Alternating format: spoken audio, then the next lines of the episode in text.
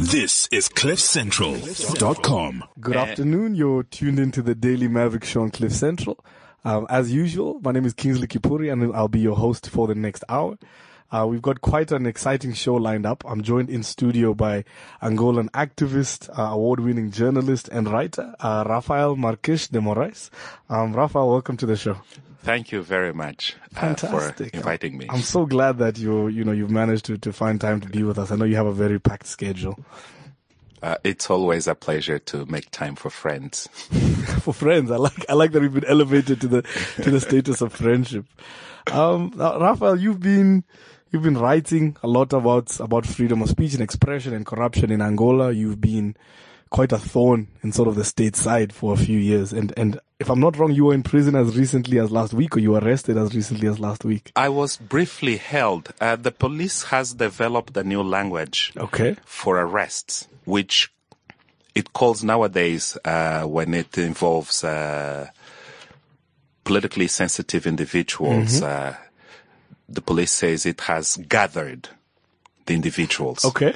So not arrested them, but gathered. Okay. Um, so I was gathered by, briefly gathered by the police, uh, to use, uh, the official term now, uh, which is not imprisonment or arrest or detention, but gathering. Okay. And, and when you claim arrested, they say, no, we didn't arrest him. We, no, we, we just we uh, briefly gathered him. Okay.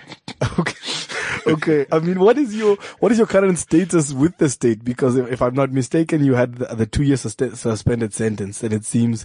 So, are you are you a free man? Are you what, what is exactly your sort of state in regardless in regards to the the judicial system in Angola right now? You posed a very important question: yeah. whether I'm a free man or not, and my answer is that I'm a free man, okay. and I will always be a free man because it depends on my conscience mm-hmm.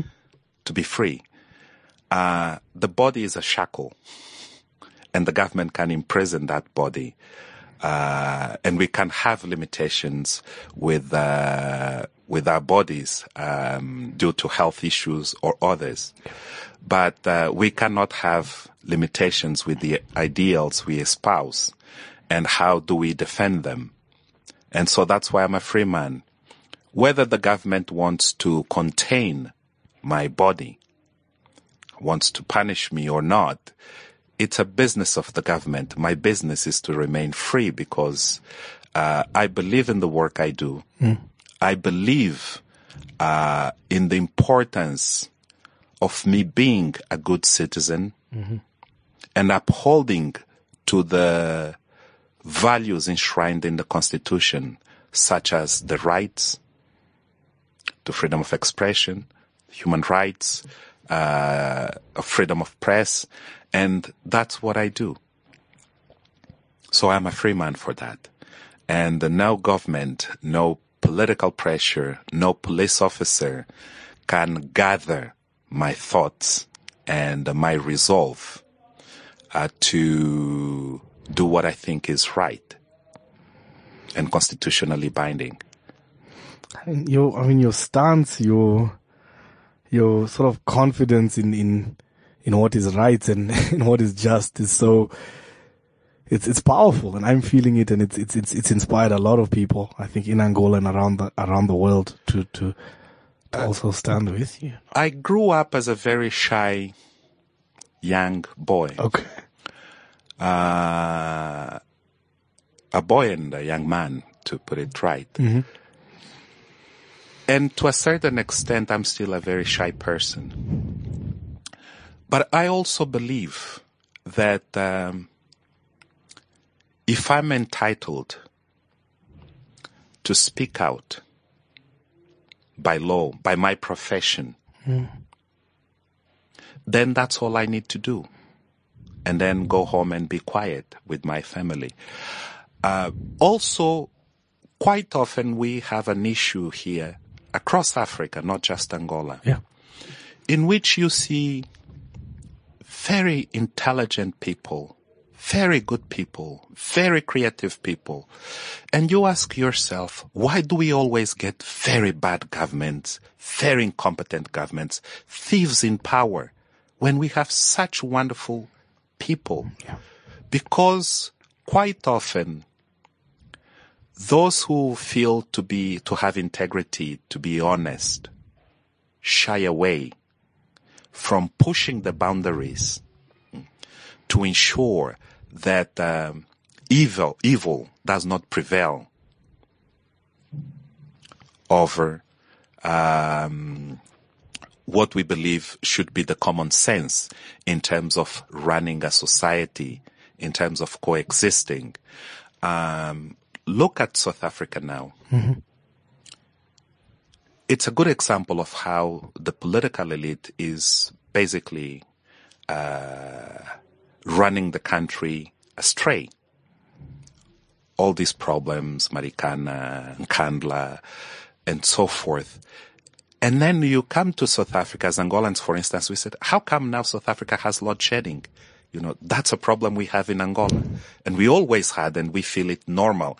So normal that uh, you cannot feel um, being middle class or having some privileges if you don't have a power generator and uh, an underground water tank with at least three to six thousand liters. You just can't rely on permanent water and electricity. No, because uh, blackouts uh, are permanent, are just a regular feature. And contrary to South Africa, where you have a schedule, uh, in the capital it just goes off and no one tells you anything. Yeah. But then you try to look up to other countries. And for years, we Angolans try to look up to South Africa Okay. to say, this is how we must run a country at least or have a good example. So then you look across and then you just see bad examples of bad governments. yeah. How do we change that?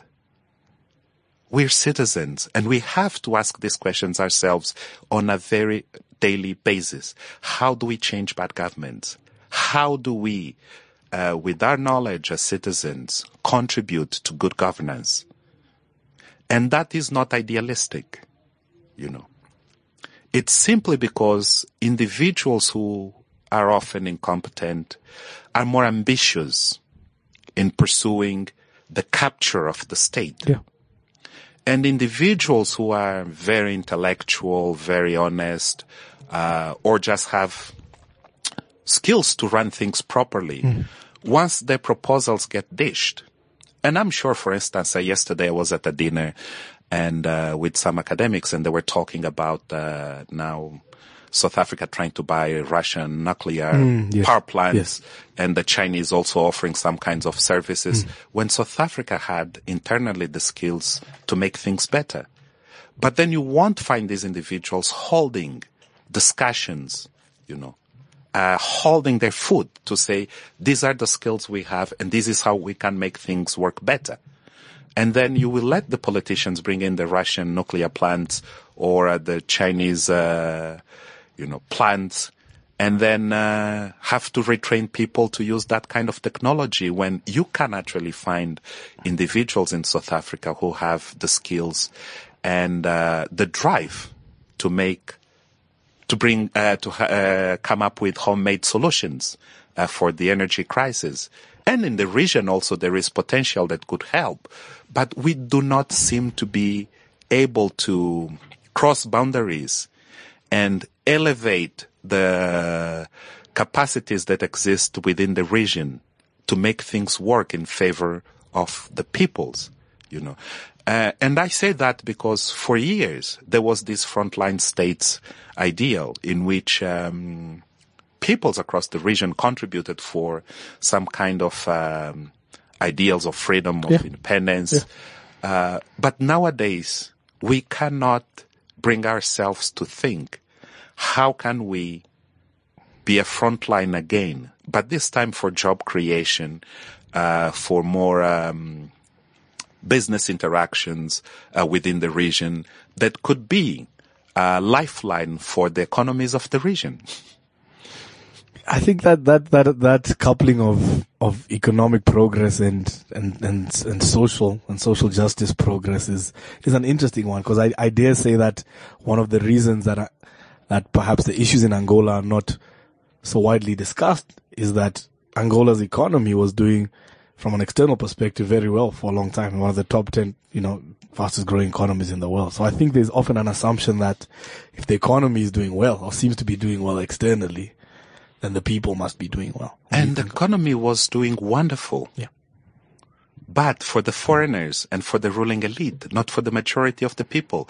Uh, just to give you an example, um, the Portuguese, over 200,000 flocked to Angola between 2000, uh, in the post-war reconstruction period from 2002 to 2014. And they were remitting over 200 uh, million euros a year back to Portugal, from Angola to Portugal. So the second largest remittance Portugal received from abroad. Essentially what happened was the government came up with a policy of national reconstruction uh, that excluded ordinary Angolans brought in over 250,000 Chinese workers for the rebuilding of the country. Uh, on the political discourse that Angolans were too lazy, that Angolans did not have the skills, uh, and therefore the Chinese would build things faster as well, and the government would provide for the people. Yeah. And there was an incentive there. And people believe that, okay, if we don't have to work and just wait for the housing and uh, the goods this national reconstruction will bring, then we will sit and wait. Yeah, it sounds pretty good. I just wait and, and progress just Yes. happens around me. So basically, the government immobilized, you know, especially the youth bulge, in this sort of illusion that they didn't need to work. They didn't need to be uh, useful. They just needed to sit and wait. And therefore, there was no critical mass in the country to question the very process of national reconstruction. And you cannot rebuild a country without engaging your own citizens. And then, so what happened then, for instance, the real estate boom in Angola, and we had apartments now selling for $10 million a piece. And it became the most expensive real estate, um, market, uh, in the world to a certain extent, where ordinary houses, uh, without swimming pools were selling for $3 million. But this was all catering for the foreigners uh, converging in Angola to provide services to the government at all levels. We had uh, for several years up to last year uh, throughout the country uh, road signs in Mandarin to direct Chinese truck drivers. And one question I wrote in one article, I said, well, during the war, we didn't see Chinese truck drivers uh, trying to take food to people and drivers risking their lives uh, to ensure that the provisions would get to areas uh, cut off by the war. So how come now, All of a sudden. All of a sudden, when the country was able to make between 2004 to 2010, around that, in a period of six years, uh, because of the oil boom, nearly a trillion, uh, half a trillion dollars. So when you look now at this staggering amount of money and you look at what has been rebuilt and how society now is at a crisis because, uh, once the oil prices fell to below 50, suddenly there was no money in Angola. And then the question is, where are the half trillion dollars? How did the government spend it and on what that we did not make provisions? Yeah.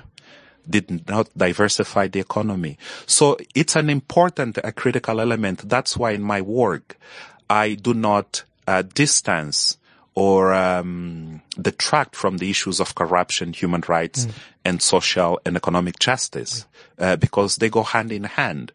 Um, and it's also because of the institutionalization of corruption in the country uh, that um, government officials feel nowadays the need to repress more. And why? Because what always worked in Angola was a parallel system of uh, the stick and carrot, as I call it.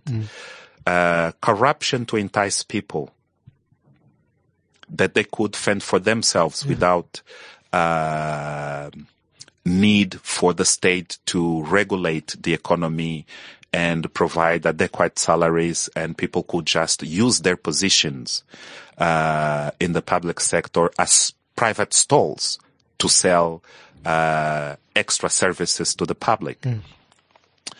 And then the stick, which is the political violence, uh, to met out uh, justice to those who dare to challenge uh, the status quo. Uh, and I will give you an example Yeah, of how it can be so micromanaged in terms of political violence. Uh, just recently, I went to fix my car in the mechanic. Okay. And there were two MPLA members at the mechanic. And they asked the mechanic, why was he servicing my car? Didn't he know that the day uh, MPLA issues the, the MPLA is the ruling uh, party, the ANC counterpart in Angola. Uh, the day they send uh, the people to mow me down with the machine guns, the mechanic will also be collateral damage. But that's how they try to isolate those who are critical of the system to the extent of even interfering in something as parochial uh, as taking the car to the mechanic. Do you ever get scared when you hear when you hear these threats and, and, and you live under surveillance? You've written that you, you you know that you feel like you know under surveillance and there's threats of being gathered or actually imprisoned or being or being under the threat of violence. Do you ever get scared? Do you ever consider not doing this anymore?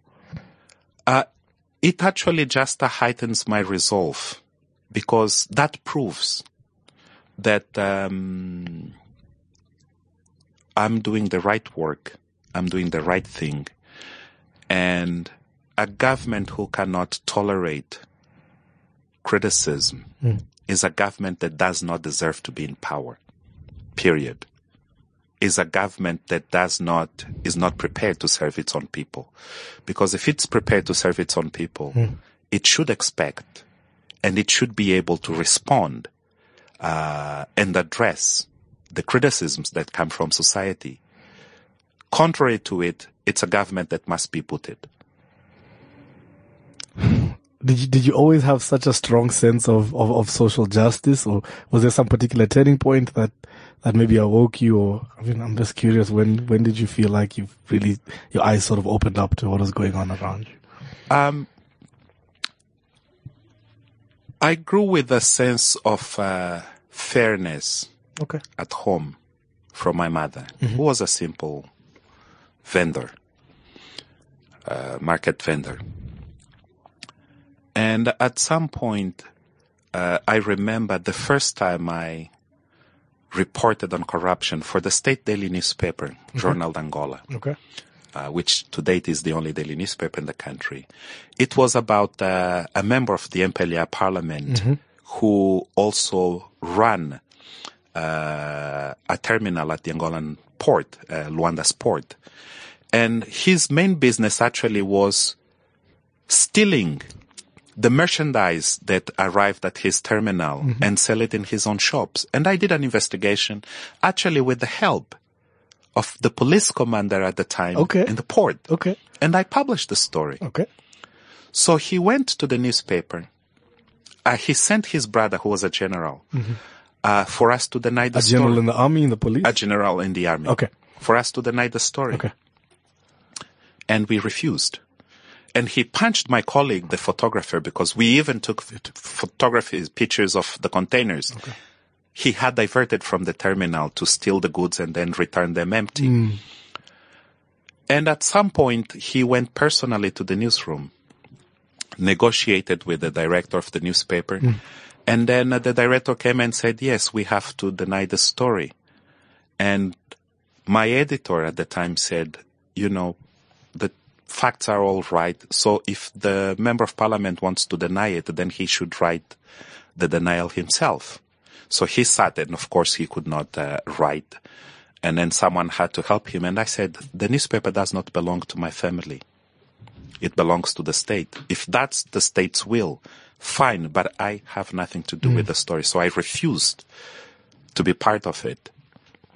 And a denial was issued. Then his uh, director called me to offer me uh, boxes of fish, and it was a time in '92 of uh, '93 when the war had just uh, escalated in the country, and there was serious We're still still under civil war at this time. Yes, and uh, famine and and beer and crates of beer. And I'm a vegetarian, so he just added insult to injury by offering me So he, fish. he miscalculated his, his carrot in this situation. An actual carrot would have been more, have been more exactly, he just added insult to injury, and I was very, very angry that someone who was doing so much damage to other business people would think that he could bribe a journalist with fish and beer. And it was just, to me, it was disgusting. And so I really, that's when I thought, I said, you know, if I have another opportunity to blast these guys, I will just do it. And uh, fortunately, I have not strayed uh, from um, that sort of commitment. Um, because again, politicians are individuals like us. What makes them so powerful? Security apparatus? I always say in Angola, and uh, politicians get very angry. I say, these police officers, some of them, well, most of them are cousins, brothers, you know, uncles. Um, security forces the same. Yeah. Military the same. Still regular people. Regular people. so there was even an incident once I wrote about a police commander who,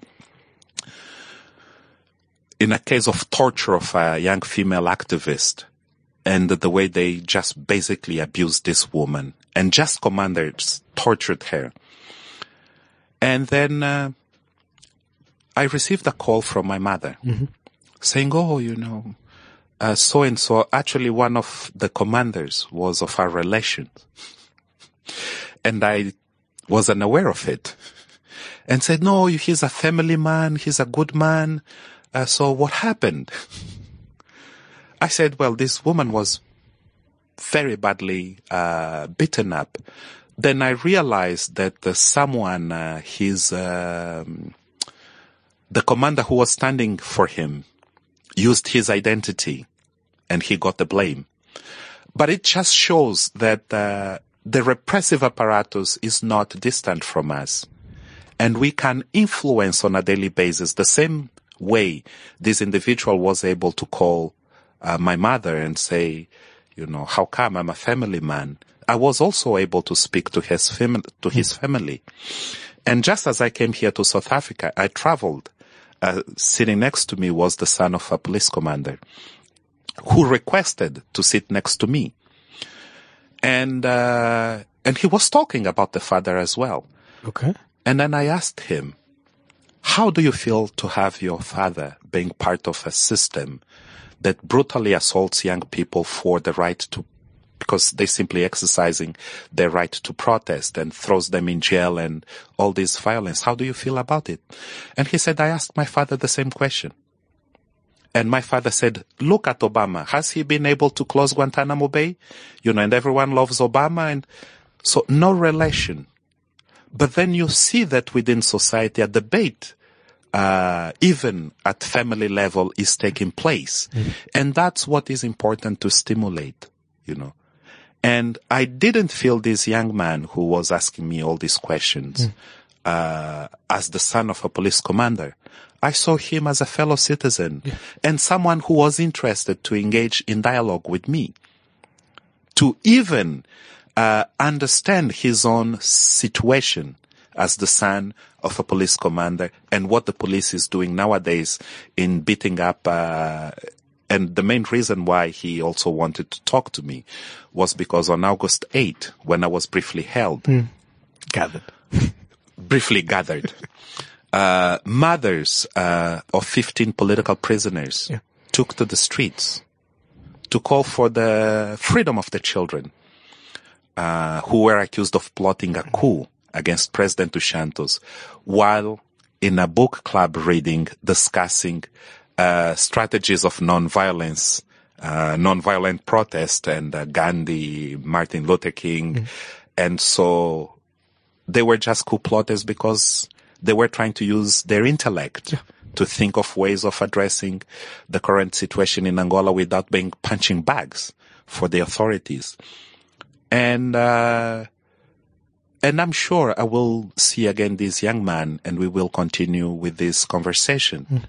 Uh, but again, it's not the idea that we need to replace the president who's been in power th- for 36 years and needs to go anyway. It's the idea that we need to change our mindset first and foremost because dictators strive where the mentality, the public mindset allows for it.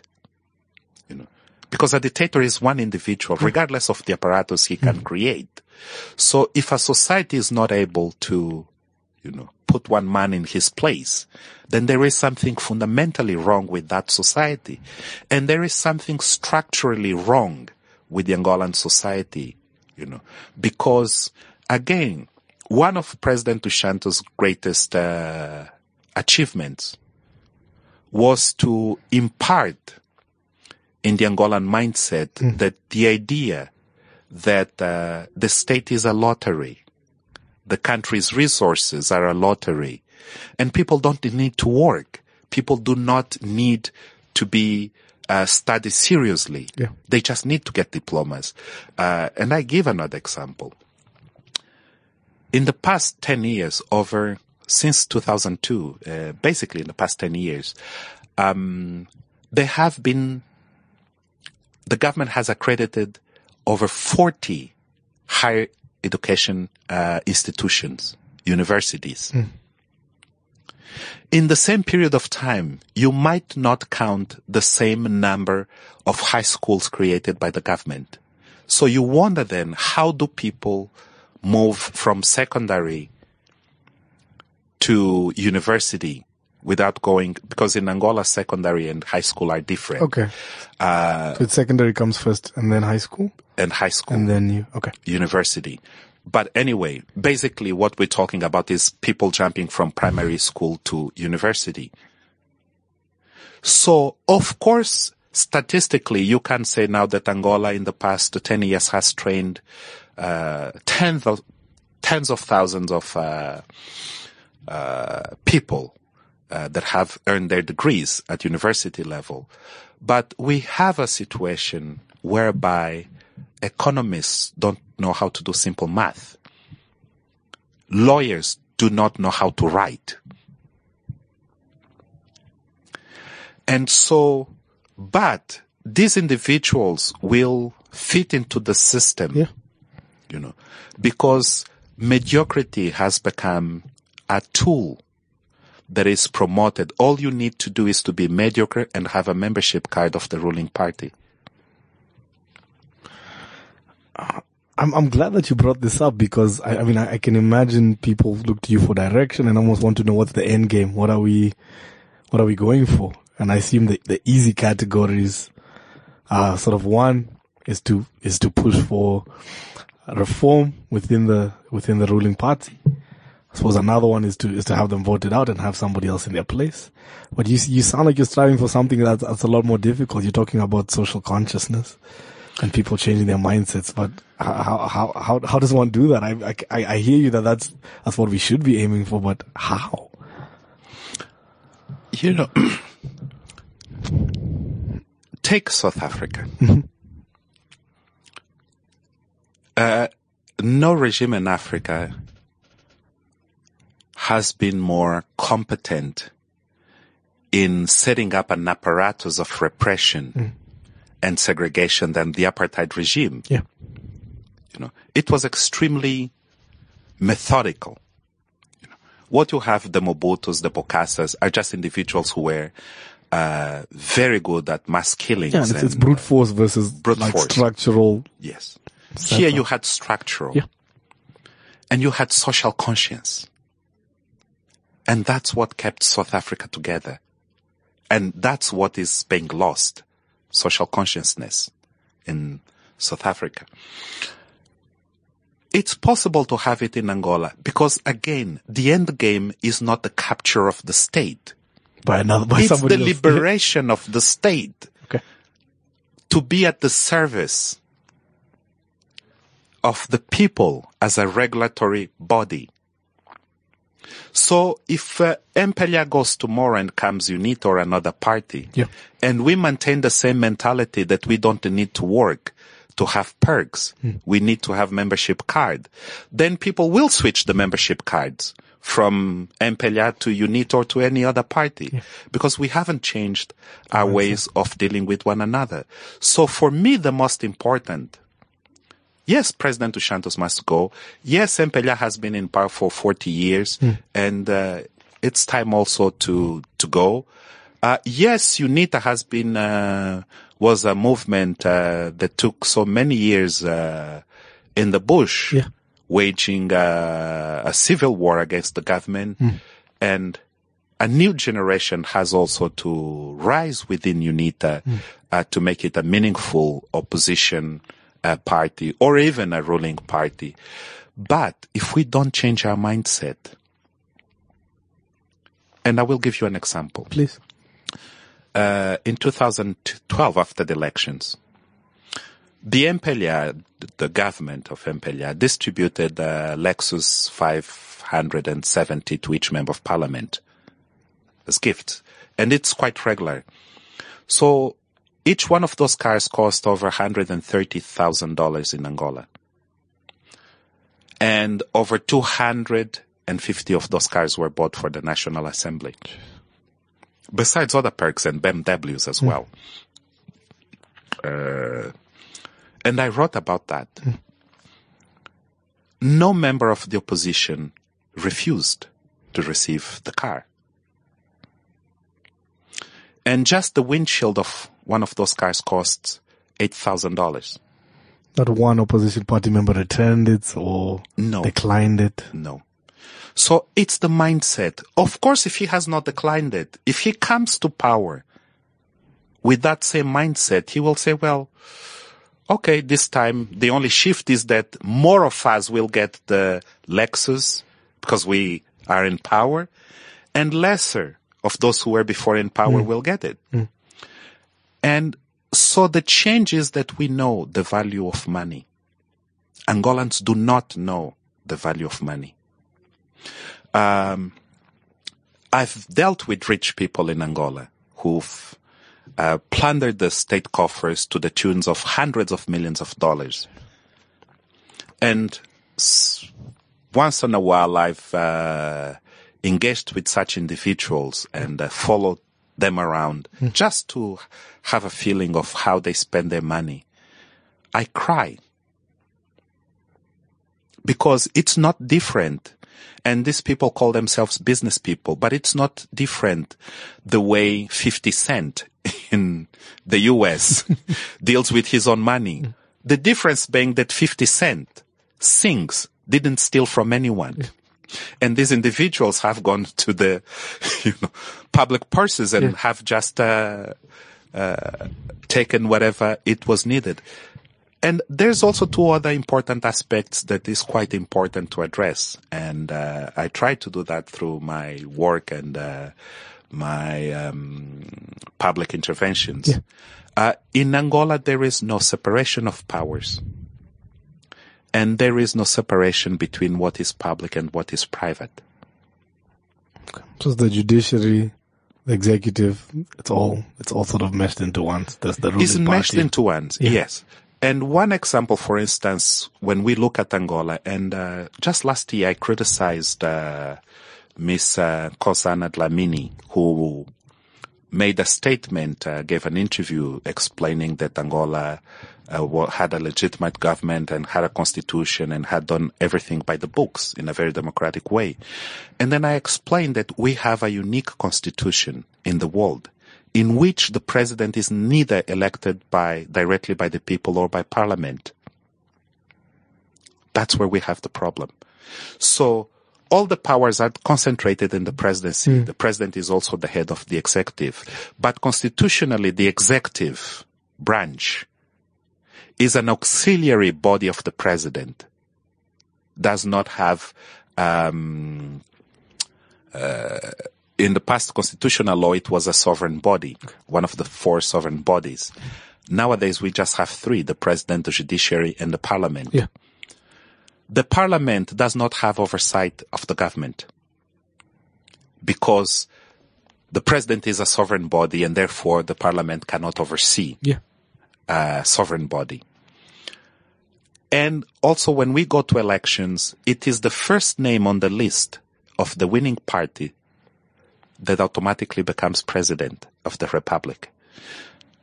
Within the MPLA, only one person has the power to draw that list. Is the president. The president who was the first on the list the last time. Yes. So essentially, it's up to the president to appoint the president of the republic. That's it. And another critical aspect, and just talking about uh, the constitution uh, as well, and the elections, uh, is that imagine if we have uh, 20 parties running, and the winning party has 10% of the votes.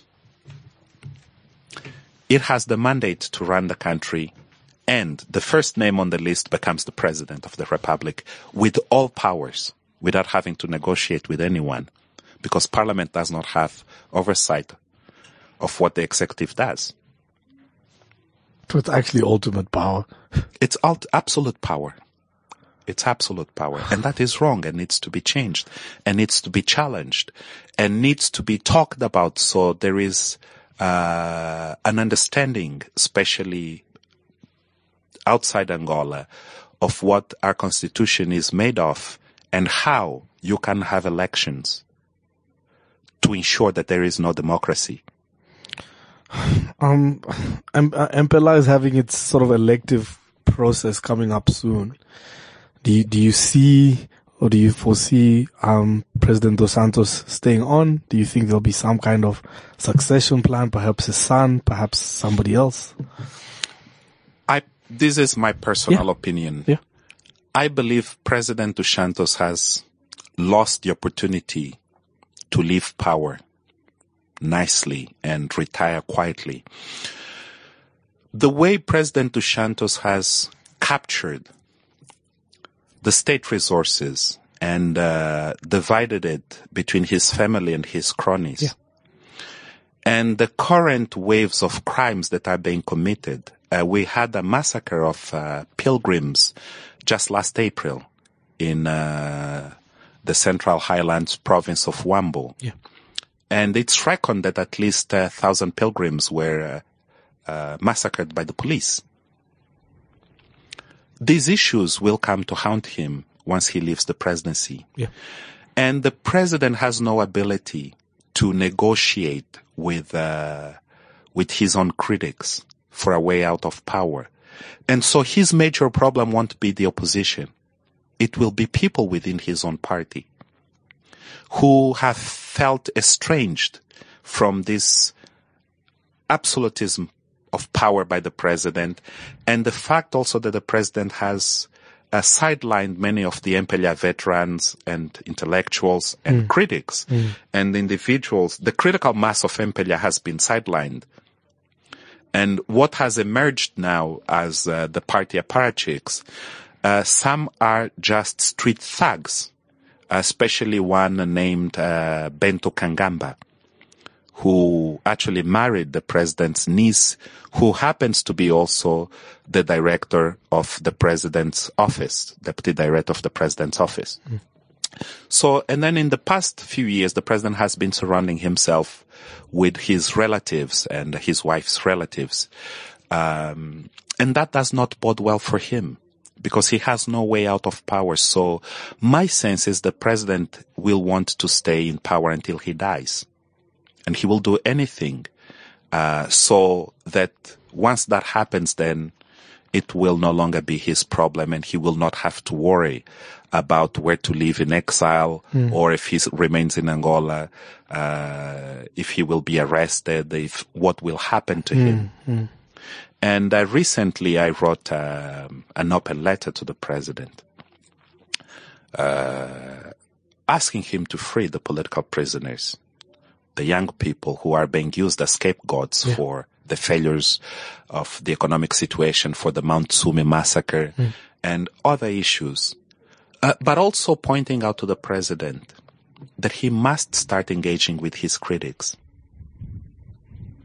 If he's to salvage even his family's uh, assets in the country or just a portion of it because uh, I cannot see a situation in Angola changing and the family keeping everything it has because it's basically the country and uh, that won't be possible.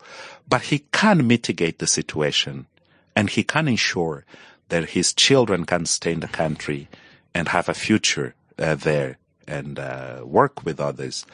Um if he takes the resolution of surrendering power uh, in a transitional manner. Yeah. And he can only do that if he speaks to those he sought over these years to destroy. So even from a self-interested perspective, it's actually in his best interest to actually start start engaging. Is what it sounds like. It is in his best interest because, you know, one thing I always uh, say, and I remember, for instance, uh, for years, I was a critic of the Portuguese intervention in Angola, and I called Portugal a laundromat for uh, Angola's uh, money laundering schemes. And people were very angry at me, and I was even banned in some Portuguese media. Uh, and one uh, quite well-known uh, uh, TV anchor uh, had his contract um, was not renovated for inviting me to his Newsnights programs. His name is Mario Crespo, and he has a long history with South Africa. He hmm. worked here for many years for SABC. And I always said, Angola depends on oil. 96% at least, between 95 and 96% hmm. hmm. of our uh, foreign currency external revenues come from oil. Any change in the oil price deeply affects the Angolan economy, Absolutely. Either for a boom or for a bust. And now we're in the bust period. Yeah. And years also of mismanagement, misrule, and having all these Portuguese companies, Portuguese individuals, uh, basically feverishly finding ways of grabbing whatever they could from the state, the Angolan state, uh, led to a situation whereby now, within a year, we have droves of Portuguese leaving.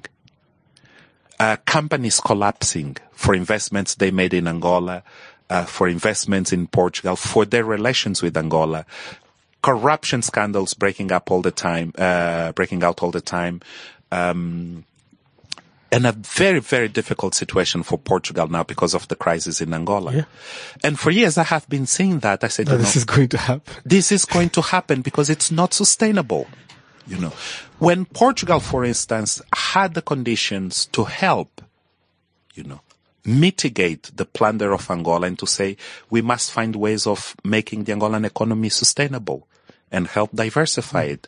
No, but the first idea was let's get as much as we can. And that has not improved the situation in Portugal. Uh, one of the leading, most venerable institutions in Portugal, private institutions, Banco Espírito Santo, collapsed at the weight of Angolan corruption, with the weight of the Angolan corruption. Seven billion dollars disappeared from its branch in Angola. And the bank collapsed. And now there are several people, uh, under investigation and the former chairman of the bank now under house arrest, uh, who happened to be the political kingmaker of Portuguese politics. Um, so even with South Africa, uh, business relations have always been extremely difficult for the inability of South Africans to understand the Angolan mindset and also for some resistance in going the extra mile in the corruption schemes for business to thrive in uh, in the country. I mean, you, you mentioned the, the oil price. So, I mean, a lot of, a lot of Angolan oil exports was going to, to the United States of America, and that's, that's since declined with a move away from crude oil. Now it's to China. Half of our oil Um, is now to China. So I think one might hope, and maybe this is a stretch, is that is that with the with the with the change in the oil prices and the and the reduced uh, foreign currency coming into the Angolan state, that perhaps that might weaken the the government's ability to be to be oppressive. Take the carrot away. Because the government only ha- knows how to deal with the carrot, carrot and with and the, the stick. stick, yeah. If you take the carrot away, then they think they can use both hands to use the stick. Yeah. That's when they become more repressive. Uh, just this morning, I was reading a statement made by the Minister of Information against basically, uh, and there was a mention that was clearly directed at me. Um, and saying that good journalists are those who serve the government. This is a straightforward statement. And journalists have to be patriotic and criticizing. And now he talks about an anti-Angolan campaign. So that's when these individuals even go back to the old days of Marxism, Leninism to try to find, rationalize how they've run the country to the ground and how with all the potential they had, with all the control the government has been able to master of the media landscape, now they're being beaten in the internet, in the social media. Yeah. And each time someone from the ruling party makes a comment in defense of the regime on the social media, will attract 10 more negative comments. So the social media has become the last frontier for freedom of press and freedom of expression in the country. And the government has lost that war. In 2011, actually, uh, the president tried to pass a law Yeah. uh, submitted a law to the National Assembly where his party holds 72% of uh, the seats, in which it would criminalize sending an email mentioning the name of a third party without the written consent of that third party. Which meant if the state security that has access to my emails um, saw me writing about President Dos Santos, They can ask you, do you have his written consent? And if you don't, Yes, then I could be prosecuted for that. And so the jail sentences for internet offenses uh, went as uh, could go up to f- 12 years uh, in terms of uh, prison sentence, when in fact for pedophilia, you know, in a country could just go as low as eight years. So it's the obsession of micromanaging uh, the way people think, the way people act, and the way people must be responsive to mediocrity, to incompetence, you know, to thievery. That's what I cannot stand, you know, because how are we going to realize our potentials? How are we going to ensure that those who are talented, uh, yesterday I went to, uh, just to drop some, uh, footage okay.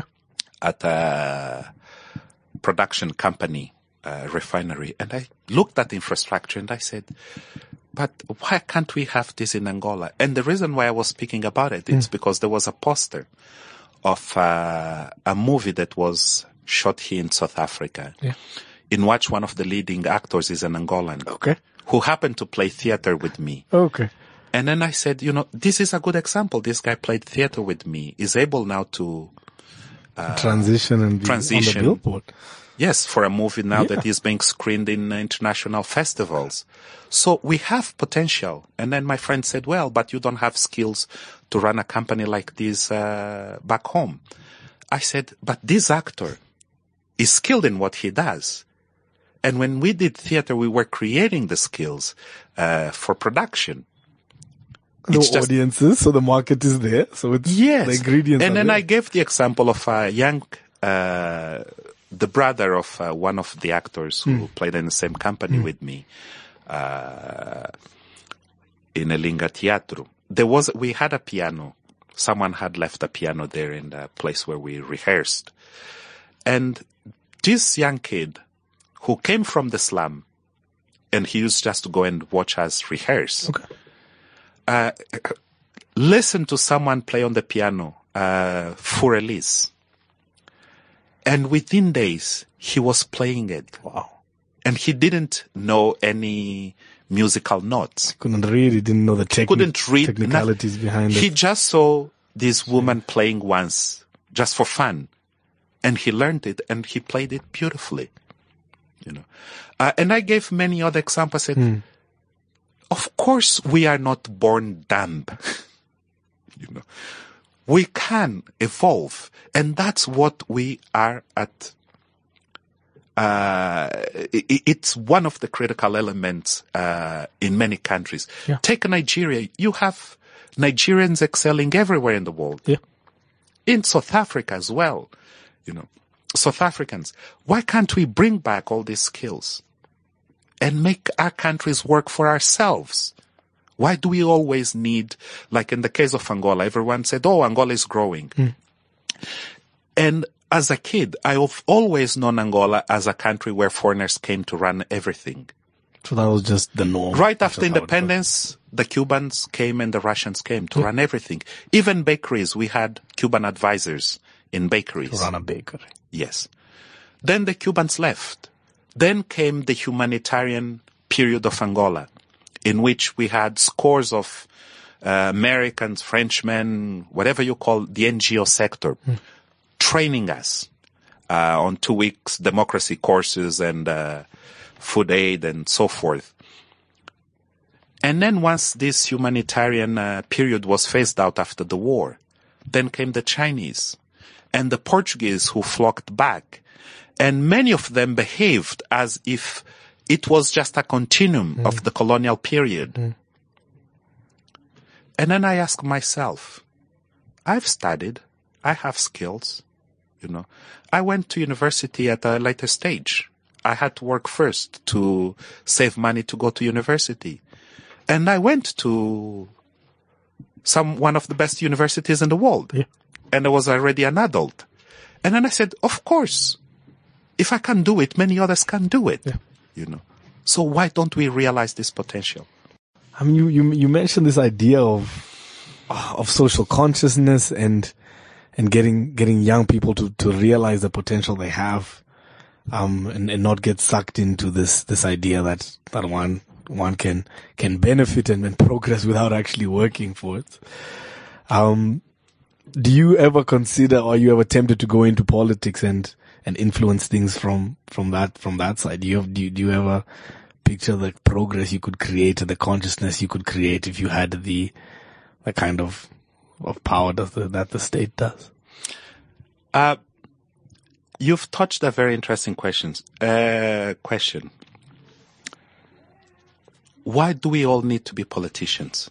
That's the first question. And when we see some of the developed countries, their histories, some of the most influential people Yeah. that have really uh, left their imprints in the development of these countries were not politicians.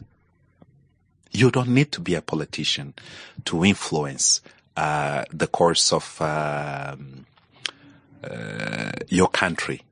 You need to be an engaged citizen, whether in business, in civil society, in academia, um, as a thinker Yeah. when we look at, for instance, some people th- might think that Gandhi was president of India. Gandhi was never president of India. He didn't join politics. Um, he was always, um, actually, when I watched uh, Gandhi's movie, uh, there's a comment someone made said, you know, it's more expensive to keep Gandhi poor, and that if he just decided to live a normal life, but uh, the way he decided to be very humble was actually more costly for the party uh, backing him uh, some along those lines. We have in the U.S. Martin Luther King. Yeah. He was a religious leader, and he marked the history of the United States. He did not go need to go to politics to do that. Uh, we have uh, scientists, academics uh, that have been extremely influential. In shaping um, uh, transitions, uh, changes in their countries. We had in Russia Solzhenitsyn, uh, Sakharov. Uh, they were not politicians, you know. So why do we always have to think that in Africa, for you to do anything meaningful, you need to be a politician? That's what destroys, you know, our intellect. That's what destroys us. And that's what enables individuals who are extremely greedy, ambitious, and mediocre to capture the political space and then decide what the rest must do. Because we do not carve out um, strong um, islands, as I would call, of uh, human resources that are able to affect politics uh, in the countries. You have great universities here but how strong is the academic uh, academics here in um, shaping up uh, and influencing policy changes and decision making? That's the question we have to ask ourselves. They don't need to shift from academia to politics. They need to be strong in what they do because they're part of society. They're part of the state. Singers in South Africa Yeah. had a tradition. Miriam Makeba, Yvonne Chaka Hugh Chaka, yeah. Yvonne Chaka Chaka. They were great freedom fighters for singing and elevating the message of freedom. You know, uh, just uh, days ago I was passing, uh, just as I was coming, he- coming here, I saw the sign of, um, oh, what was that? Uh, Clegg, uh, Johnny Clegg Yes, yes. and Savuka. You know, you could feel the South African struggle through the music, you know. And take Biko. His ideas remain uh, central to the South African um, history of fighting apartheid. Did he have any political uh, position? No, but he was able to share his ideas, and one might criticize, one might uh, uh, disagree or whatsoever, but he was influential. He was instrumental, and is to this date. That's what we need to think. That we don't need to be politicians, to be good citizens, and to impart our contributions for a better society simply because we're not politicians.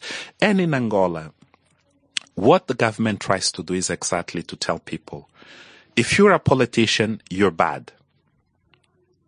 Then if you're in civil society, they said you must come, you must become a politician. So when you become a politician, then you say, you see, you only want power. You want what we have as ours, which is as if they the only ones who are uh, entitled to dominate the political space. I can challenge them from so- civil society as a journalist. And yes, and here also it brings one question. Um, people quite often say, "How can you be an activist and a journalist?" And then I say, I work from my kitchen table Yeah. because I'm not allowed to have a space beyond that or resources beyond that. So, and even out of my kitchen table, I'm always under constant threat. Recently, the head of the military intelligence, uh, one of the heads of the military intelligence, um, instructed the police to raid my house to try to find documents whatsoever. Uh, fortunately, the news came out before there was a leak. Mm. And the operation has not materialized so far.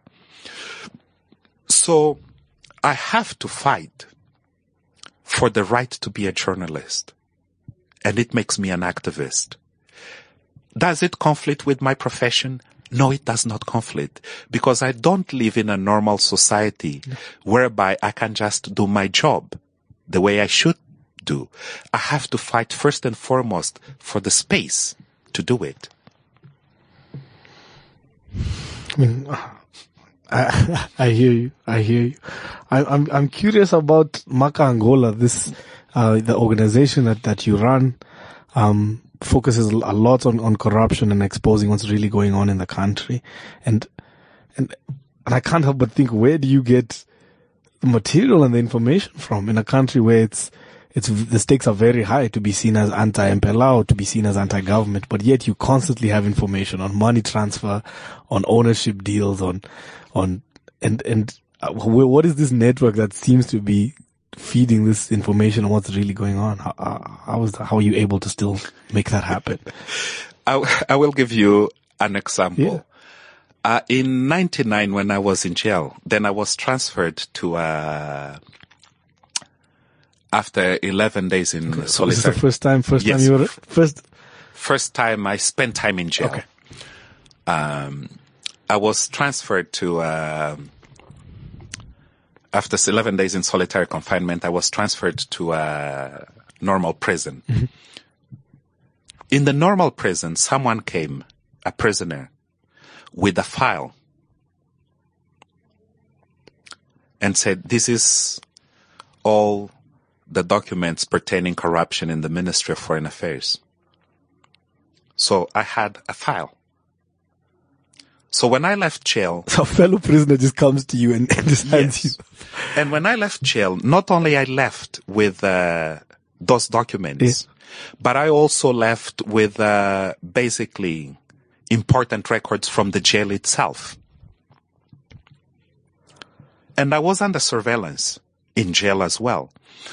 Uh, one individual who had actually shot, and this is how I had to organize my mind who had was in jail for having shot uh, an eight month pregnant woman. He came to me and said, "From now on, I'll be your bodyguard here because you're under threat here." Uh, and then next to me, sleeping next to me, was a member of a police death squad who was hiding in jail.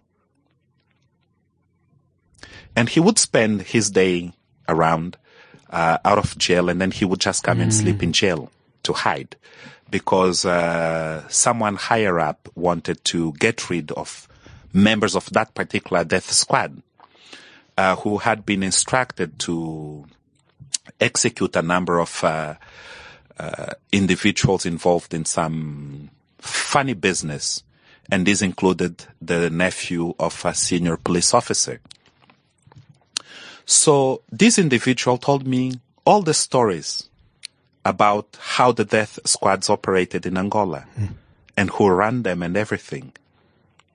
So when I left jail, one member of parliament said, we've given the gold to the bandit. That's social consciousness. You can actually, uh, by leading by example,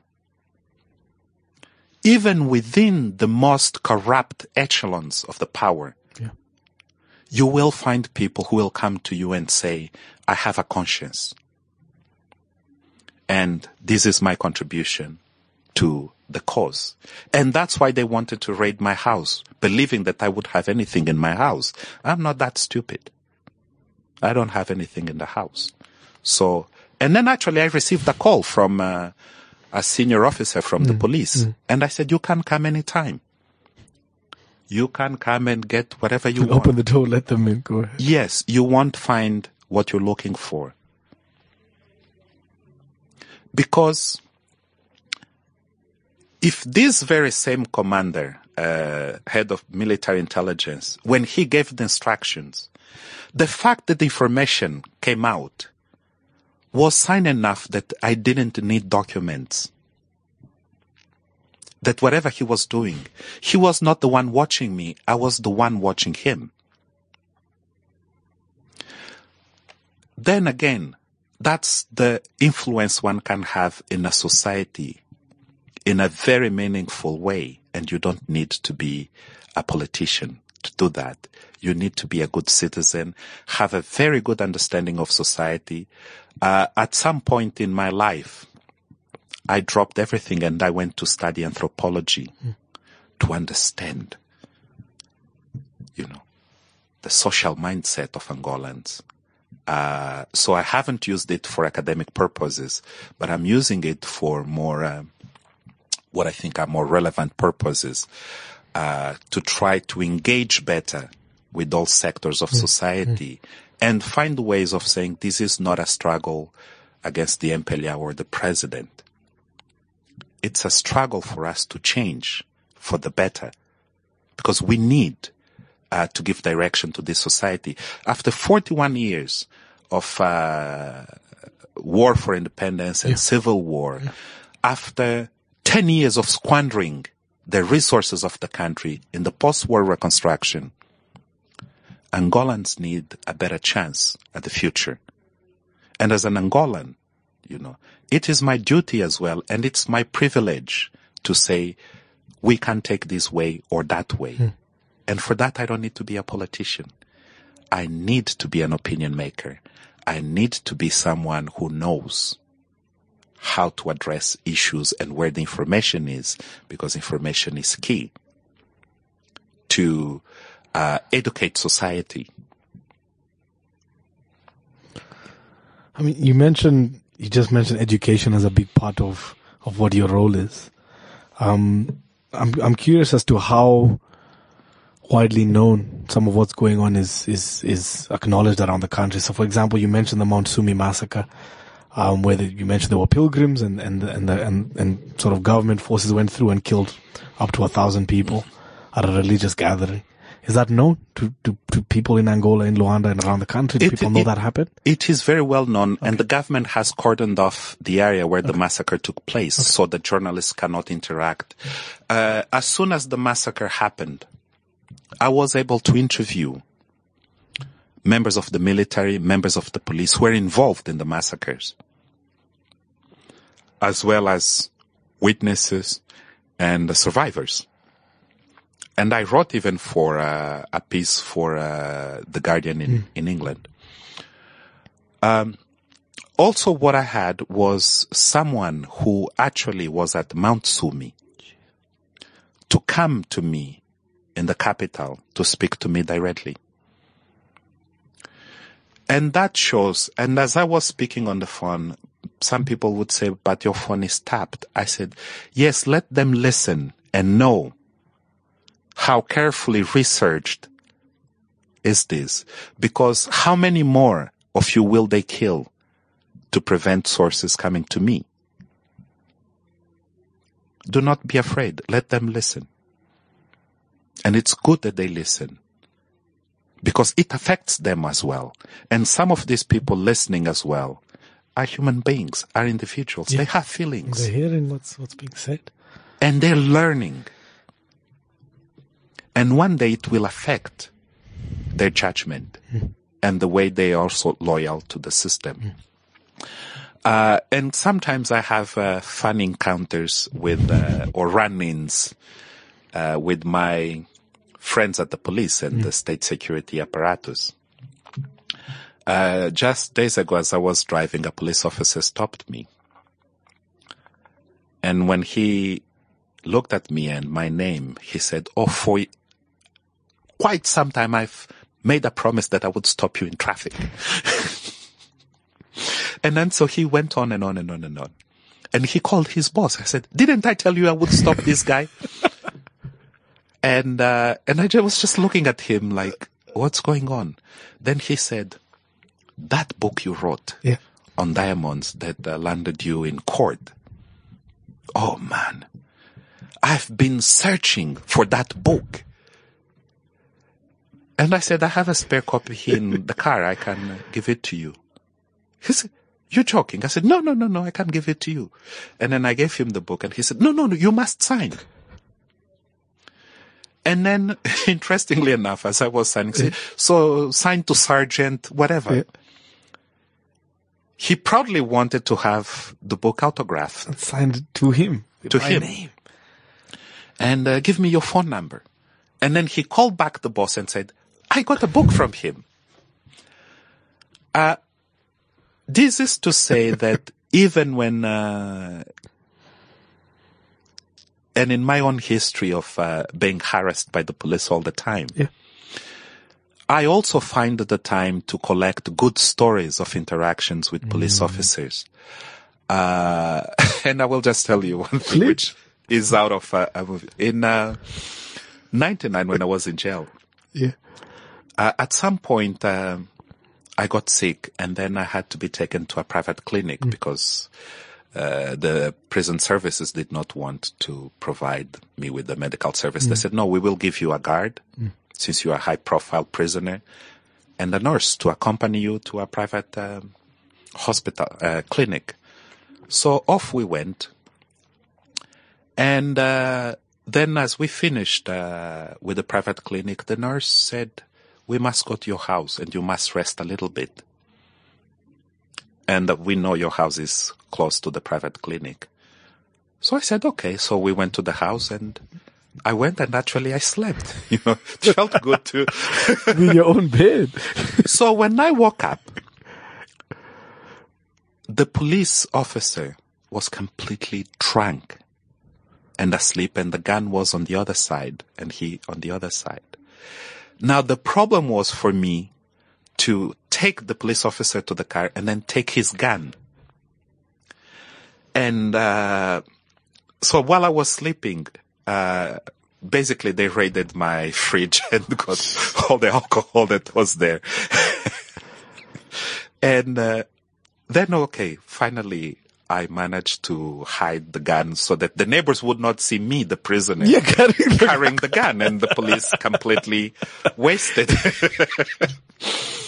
and, uh, you know, this is the, so I managed to get him in the car and then put the gun on the side. And then I thought, is this some kind of devious plot in which then uh, he uses the gun and said that I got him drunk It sounds like a trick. him? It sounds like a trap, man. Yeah, it's like, I don't know. And do I keep the gun next to him? Do I keep the gun with me?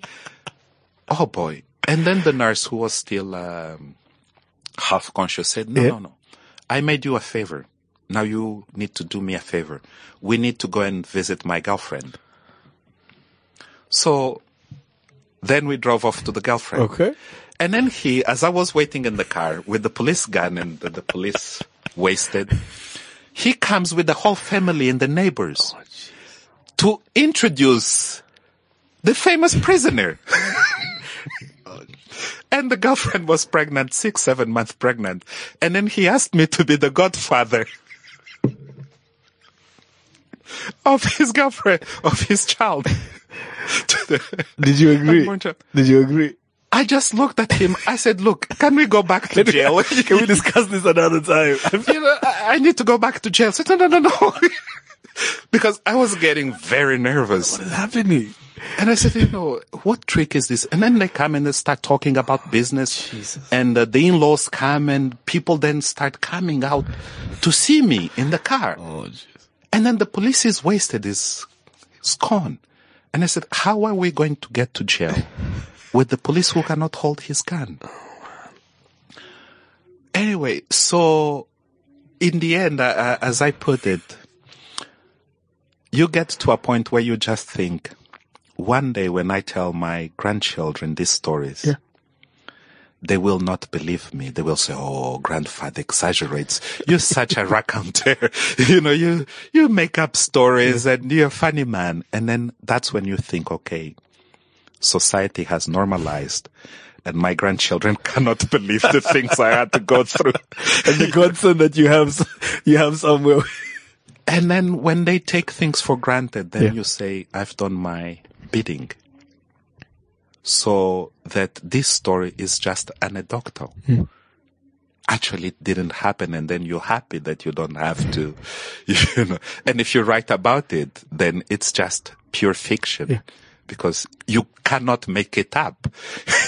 You know, it- it's just, uh, and then there was a police officer who was in charge of basically harassing me every day in jail. Jesus. And then he became my secret photographer to take pictures of the prisoners and others who uh, had some serious problems. Yeah. There are many ways you can deal with it. Many ways. Uh, and the main issue here is not to be bitter and to think those are the ones stealing, doing bad. We must remove them and uh, lock them up or uh, send them into exile, but just understand they're brothers and sisters. How do we address this so that it doesn't happen again? And we can then find that common path, you know, so that uh, even their grandchildren, when they say, you know, your grandfather stole $10 billion, they said, no, that's not possible. you know, you're making up this story. And then you say, okay, this child is also normal now. Because now there is a whole generation that believes they're entitled to plunder the country. Uh, there is an expression in Angola among the children of the elite. O meu pai rouba feio, a minha mãe rouba feio, meaning my father or my mother steals galore as a badge of honor. And when I talk about social consciousness, I'm talking about very simple things as making these young people understand that stealing a galore is not a badge of honor. It is a crime and must be dealt with as a crime. And there's nothing to be honored about committing such crimes that deprive uh, the majority of the people of access to basic services. I mean, you, you, you've mentioned young people a lot um, as we've spoken and, and, and their, their mindsets to what's going on. Do you think there may be a turning point coming soon with the likes of the 15 young people who are meeting and discussing, um, sort of political consciousness? Um, do you, do you think it's possible that perhaps there's another younger generation of activists that are becoming more, more aware and more willing to, to get stuck into this conversation, not only on social media, but, but on the street? Angola is undergoing right now a turning point. What we need to assess is whether the tipping point, uh, if I might, uh, and um, English is not my first language, so, but I like to make a difference between the turning point The and the point. tipping point. Okay. Turning point because things will not be the same. There is change Okay. the way. Uh, change because the economy has been affected. And the economy was the trump card of the government. Because it could use it to buy international legitimacy and also tell people you wait for your turn. Without the economic discourse of success, the government has very little to bargain with uh, the rest of society. The tipping point. What is it going to make change tomorrow or after or within 10 years. That's what we don't know yet and have to figure out. So there is, this is a turning point. But what's the tipping point that make things, uh, that change that we dream of in a very scared way and sometimes we also think of it as a nightmare. And in a country where the president has been in power for 36 years, Yeah. You still have people believing, so like, but if he goes, who's going to rule us? And you also might have the same uh, mindset in Mugabe, but yeah, Mugabe goes, but who's going to rule us? The Stockholm syndrome. Yeah. And uh, that's where we have to invest more to make people understand because what these leaders are good at is at making themselves um, irreplaceable and creating in uh, society the idea that no one else can do what they do. Whether they do it right or wrong, they're the ones who must do it. And uh, quite often you also hear from uh, diplomats and uh, members of the international community saying, well, the president of Angola is the factor of stability. Mm. What stability when his police is beating up the mothers of protesters? Uh, when um, he's plundering, bleeding the country dry? What stability? So that's why uh, by exposing corruption, by exposing human rights abuses, by making the linkage between uh, the current uh, the economic situation, the inequalities in the country, uh, we're able to expand the conversation and somehow reduce the levels of public relations uh, that have uh, foreign governments, multinationals mm. with high interests in Angola, protecting the status quo. And that has been the difference, let's say, with Zimbabwe. Once Mugabe berated uh, Tony Blair, mm. the British press went after him uh, in ways that at some time, some at some point became counterproductive. In the case of Angola, for many years, you had the whole international community singing praise for the regime, and the regime could essentially act with impunity mm. and international legitimacy for that impunity. And that impunity can only be stripped, you know, by stripping the ability of the regime to use the economy to essentially please foreign audiences in detriment of the well-being of uh, the Angolan people. I mean, you've mentioned this idea of solidarity. I think not only in Africa but amongst journalists and, and other sort of fellow activists. Um, are you seeing enough of that on the continent and, with South African uh, media and journalists and, and, and continental ones? Or do, do you think there's still some more that that we can do in standing standing together? Unfortunately, and here we have to be truthful. Yeah. There is very little solidarity among uh, African journalists, among uh, civil societies in Africa. And quite often that solidarity has to go through international Western organizations. And uh, one example was the case of Thulani Maseko and Bheki Makhubu in uh, Swaziland. The greatest pressure came from Western organizations. Mm. My own trial the greatest pressure came from uh, Western organizations. Um, I had a friend, a South African journalist, trying to push mm. the South African media to cover more Angola. Mm. But that was quite difficult.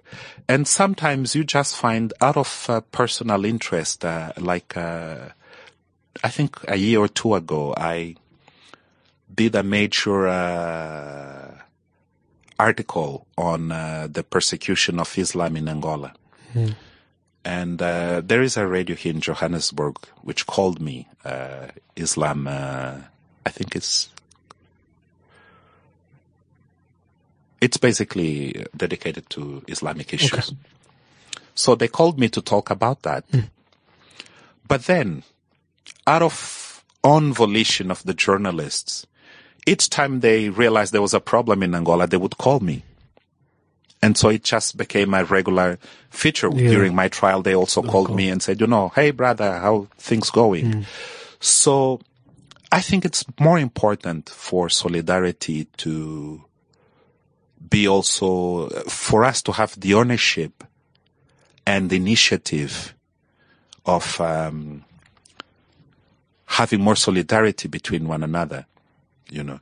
Uh, like for instance, uh, the Western media will often call me and say, "Can you write a piece on this or on that?" And I will do it. Mm. Uh, do I get calls, for instance, for African media outlets to say, you know, can you write a piece? And not that the Western media will pay me for what I write, but the African brothers will not call me for that. you know? So we need to change that. And again, quite often we think we need to be politicians. There's always great solidarity among politicians. Oh yeah. Do we need to be politicians as well as journalists to interact more between us? Of course not. I mean, I mean, I hear you, and I really, you know, I really think it's something we need to push for. And you, thankfully, your sort of time here this week, I hope has started fostering those, those, those conversations. Um, I'm curious to your your analysis, sort of back to this political situation in Angola right now, of sort of analyzing the trends and seeing what you're calling a turning point and seeing all the elements coming together. Not only the oil price, not only uh, Dos Santos' time in power, not only things like the Mount Sumi massacre. And when you look at it all together, what what if you had to speculate on on on, on, on what things are going to look like in the next ten years? Where do you where do you see this going? In the next, uh, I wouldn't speculate on the next 10 years, Okay. but let's say in the next 10 years, 20 years, Twenty. Okay. we will see an Angola as a driving force in Southern Africa. Driving economic force, driving social force, uh, driving political force. Uh, for one main reason. Uh, at this point in time, the majority of Angolans can stand for as a clean slate. We have a very young population, very eager to learn, and once they're provided with good schooling, uh, there will be a major force to reckon with. Um, and also, Angolans will not be shy about making decisions in the region, which South Africa has been shying away. And uh, also, there's something I discuss with my South African friends uh, who say, well, you know, we have all these skills, but uh, we lack some socialization skills. And I said, Angolans have plenty of that and can teach South Africans how to dance kizomba and have more fun. So relax a little bit more you know, and be more social interactive and, and have great fun. That is possible. Uh, and when I say driving force, the idea of regional powers must be cast aside. Yeah. We don't need regional powers. What we need is driving forces for us to move together because we need to move together, you know. Uh, many industries in South Africa are somehow not able to generate more jobs because of exports. Angola needs lots of exports, uh, imports a lot. We need factories. We need to industrialize the country. Yeah. And South Africa can play a major role in that. But for that, we need to root out corruption as the institutional mechanism to do business in the country. You see. Uh, that's why you cannot detract from these issues if you want to move forward. And, um, so there is no need for competition between South Africa and Angola, but partnership so that the countries with lesser resources can also benefit because for you to take goods from South Africa to Angola and vice versa, you have to cross, uh, Namibia, for instance. Yeah. And just the cooperation between the two countries stands two. to benefit also a third. third country. And more countries can benefit from that. Um, and again, I have this focus on economics, on economy, because that's what creates jobs. There is a large uh, population in South Africa that is, that is disenfranchised Yeah. because have no jobs, or then are paid wages that um, just put bread on their plates and very little else. Um, but if there is a strong economic um, partnership, then we can have be the driving forces, and then you have Congo with huge potential. Do we have to let the West, China, and others always come and say, well, you know, we're here to help you and we will take as much as we can and leave very little because you don't know what you're doing with your resources and you're not able to get your acts together. No, we can do it. But we need to be strong. We need to be uh, very open-minded and we need to criticize what is wrong, regardless whether it's President Zuma or President Dos Santos or whoever, so they can see the light. And also, uh, they can see that great progress for the majority of people means they can even have more money in their pockets and live without, uh, you know, the fear of being persecuted for this or for that. Or not being able to leave office because exactly, exactly. Like Mr. Dos Santos now is trapped in, in the office of the presidency. He's trapped there. Uh, and then he, it's like when we watch those movies, uh, uh, bad movies in which a guy says, okay, I'm surrounded. Now I will just, uh, booby trap the place around me for the last stand. that needs to change. Um, the other important aspect as well, for instance, there is very little cultural interaction in the region. South Africa knows very little about Angola literature, music, and so forth, and vice versa, and Zambia and others. We need to find ways of connecting the academias of these countries, uh, the music industry and other industries. So the interactions are not dependent upon the bilateral relations between the governments. And that's again where it is completely wrong because we think everything must be done by politicians and we surrender our freedoms, our lives to the politicians. Not because the politicians want to take all that responsibility. It's just because we're too lazy to. surrender to- That's basically. Rafael, thank you so much for being for being a really a, a beacon of what it means to stand up for what is truthful and what is just. And thank you for thank you for making time for this interview. Thank you very much, Kingsley, and thank you for uh, those listening. And I hope uh, you know the idea of social consci- consciousness uh, rings a bell, and that uh, you can all share and discuss it and see then how we can talk more about this because we need uh, desperately that social consciousness back. Fantastic. Thank you for listening to the Daily Maverick Show. You know where to find us on cliffcentral.com. Remember, you can download the podcast or listen live every Tuesday from 1 to 2 p.m. Thank you. This is CliffCentral.com.